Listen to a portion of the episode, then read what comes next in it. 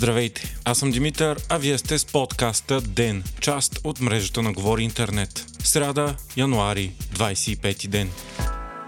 След като БСП върна третия мандат за съставяне на правителство, вчера президента Трумен Радев официално насрочи петите парламентарни избори за последните две години на 2 април. Настоящото 48 Народно събрание ще работи до 3 февруари. Престои президентът да назначи поредното си служебно правителство, като се очаква то да е с почти идентичен състав с сегашното. Той вече заяви, че пример отново ще е Гълъб Донев. Междувременно, днес Радев наложи вето на закона за енергетиката, прият от парламента на 12 януари. В мотивите му се посочва, че приетите промени са в несъответствие с общоевропейската уредба. Така, в последните си дни на работа депутатите ще трябва да преодоляват президентското вето. Междувременно, днес служебното правителство обяви нови социални мерки. От 1 февруари до края на годината всички деца до 10 годишна възраст ще пътуват безплатно в градския транспорт, учениците ще се възползват от 70% намаление на картите си за пътуване, вместо до сега ще 20, а за пенсионерите тази отстъпка от 20% се качва на 40%.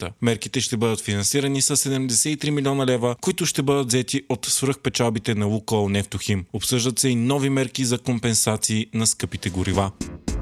След месеци на натиск от съюзниците си, Германия най-сетне отстъпи и се съгласи да даде свои танкове Леопард 2 на Украина и да позволи на други държави да го направят. Това е много важна стъпка във войната и за пръв път Европа ще даде толкова тежки бойни машини на Киев, които са фундаментални за защитата и от руската инвазия. Белин беше много предпазлив за тази стъпка, страхувайки се от това Русия да не изтълкува това като включване на Германия във войната като трета страна. Полша, Испания, Финландия и Норвегия вече са обявили, че също иска да дадат от своите тежки танкове Леопард 2. Така бързо ще бъдат създадени два батальона от танкове. Германия като първа стъпка ще дари 14, Полша още 14, а Великобритания също 14, но от своите основни Челенджер. Междувременно, източници от САЩ говорят, че Вашингтон също се готви да даде десетки бройки от своите танкове Abrams M1. На всичко това Крема отговори, че тези танкове ще ли да изгорят като всички останали. По това време в Украина текат мащабни промени в правителството заради съмнение съмнения и обвинения за корупция. Всички петима областни прокурори на страната са сменени. Промените са в президентската администрация, съдебната власт и чиновници на високо ниво във всички области на управлението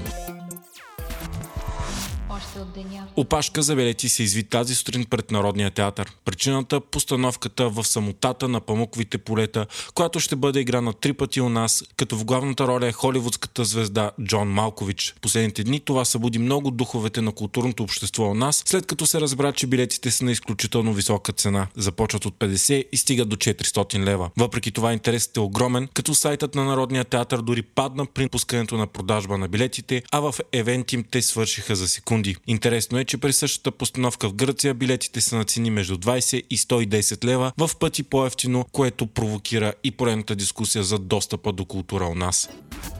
Слави Трифонов размисли и най-сетне ще подаде данъчна декларация. Това стана след като две години той отказваше да го направи, въпреки че бе задължен като депутат. Впоследствие Слави заяви, че е платил глоби за неспазване на закона пред антикорупционната комисия. Трифонов не подаваше имуществена декларация, това под претекст, че не иска да се навлиза в личното му пространство и да дава повод за сир и жълти публикации. Сега обаче бил разбирал, че не е прав. Нова Зеландия усъмна с нов премьер след неочакваната оставка на Джасида Ардърн на 19 януари, която заяви, че е твърде изморена за да продължи мандата си. Крис Хипкинс е новият премьер на страната, след като бе избран единодушно за лидер на управляващата партия на лейбаристите. 44 годишният премьер стана много популярен след успешната си работа по справяне с последствията от пандемията, по време на която бе назначен за специален министр за COVID-19. Той е бил и министр на полицията и образованието. Вие слушахте подкаста Ден, част от мрежата на Говори Интернет. Епизода подготвих аз, Димитър Панелтов, а аудиомонтажът направи Антон Велев.